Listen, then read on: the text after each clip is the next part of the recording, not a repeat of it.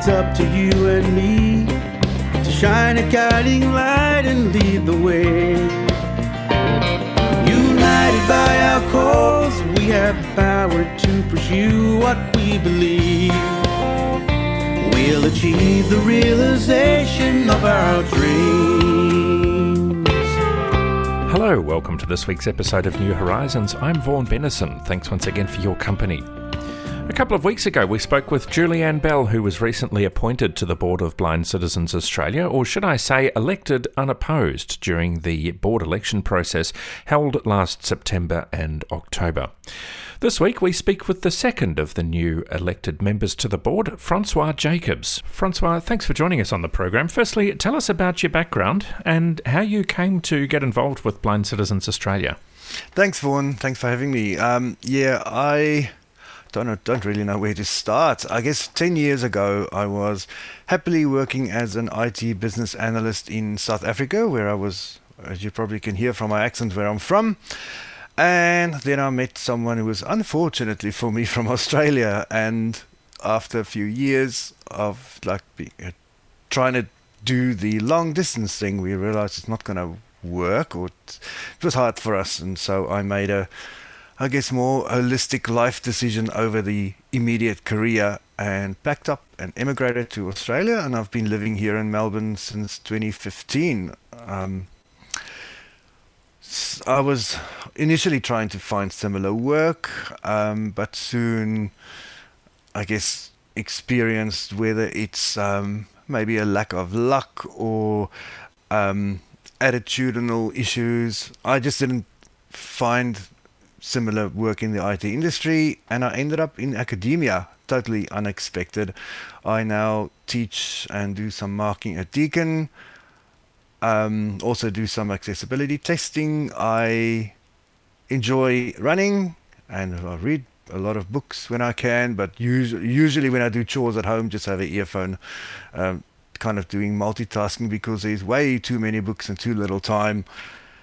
Uh, yes, so I'm really just enjoying learning about my new country, getting to know more people, uh, and really, yeah, making a new life and learning and giving back when I can.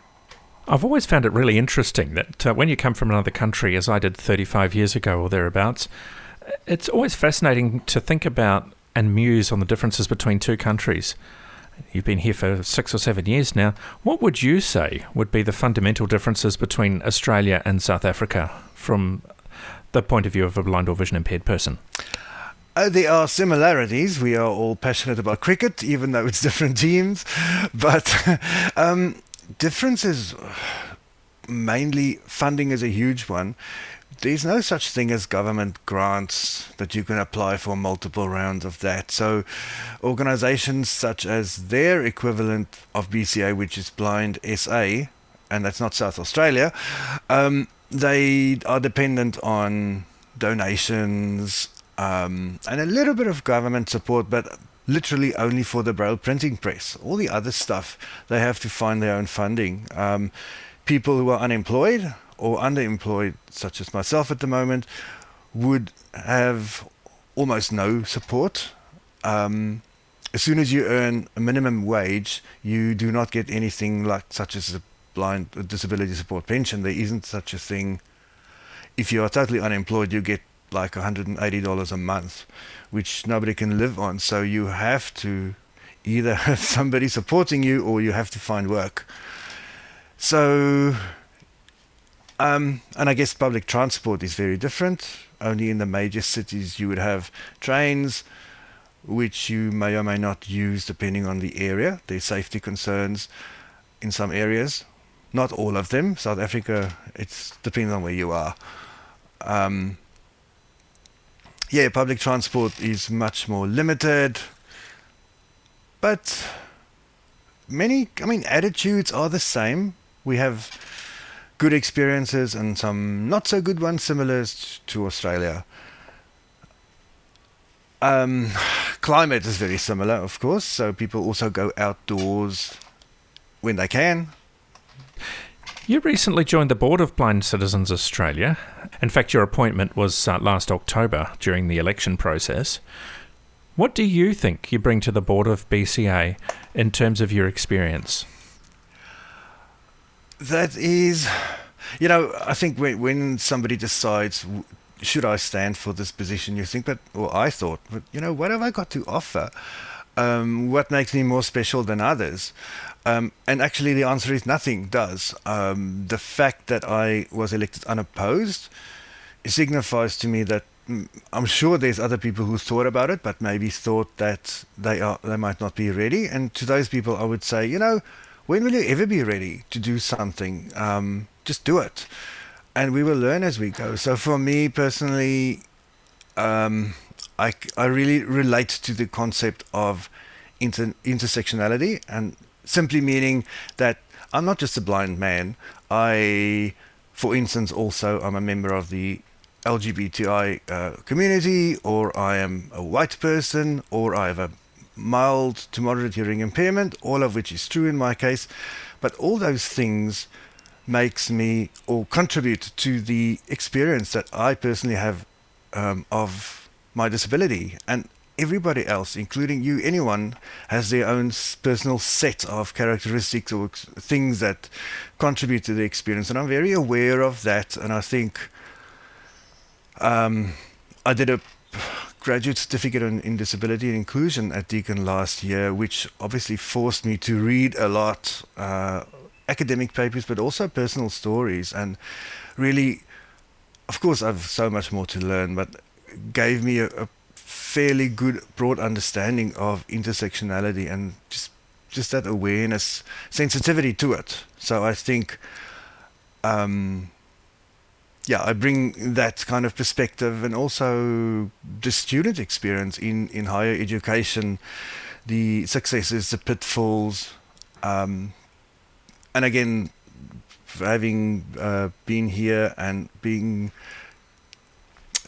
really trying to get to know my city. I've probably used public transport more than I usually would.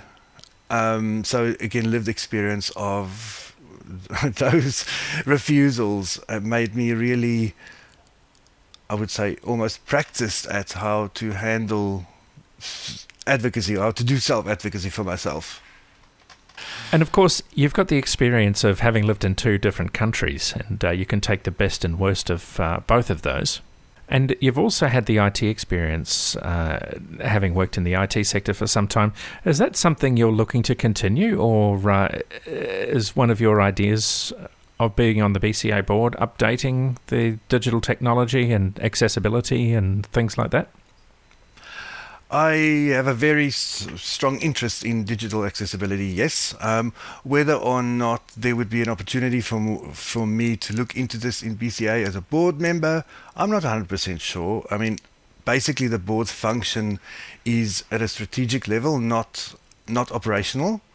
But if there's opportunities to volunteer and looking at specific aspects, I'm most likely, depending on work commitments, which for me is very seasonal, I can absolutely do. Um, I'm really, really passionate about that. I've made it my business to to do a WebAIM course on document accessibility because I'm interested in it. And why not, you know, earn money on something that you really enjoy doing? Um, I have a fairly good idea of telling vendors or companies um, what how they can change something that's not working for us. So yes, that is one of my drivers. BCA is very lucky to have members who are quite vocal about their, their opinions. So I guess living up to expectations might, you know, uh, I'm aware that I mean, this is a huge opportunity, and some people might have high expectations from us, and I'm really hoping that I can deliver on that. Being on the board is not just sitting down every two months and have a little chat. We also read a lot of stuff, strategic documents. It's really something that you can sink your teeth into that I think will really bring great professional development for myself and the rest of us. Um, and uh, having said that, as a new member, I find re- the other board members who've been there before really, really helpful. Um, so I'm hoping with all of these combined that we will be able to um, live up to expectations. Most listeners to New Horizons will know that, uh, generally speaking, people on the Blind Citizens Australia board have specific profiles or specific areas of uh, work that they're involved in or chairing. What's your specific portfolio? I will not be leading a portfolio, definitely not this time, as I'm learning, but I am very happily um, involved in the Policy Advisory Council. Um, I would also again, because of lived experience, I guess be a kind of a voice for the LGBTQIA plus community. Um, I'm actually looking into what what's being done in that space um, from other disabilities because I also think that uh, people with disabilities should stand together on issues and work on them together when when there's work when work needs to be done and pool resources wherever possible. I am just really looking forward to, um, I guess, getting to work. We've we've done a bit of an induction. We have a major session coming up in the first week of February, which would have been in person, um, but obviously because of all our restrictions, we're not doing that.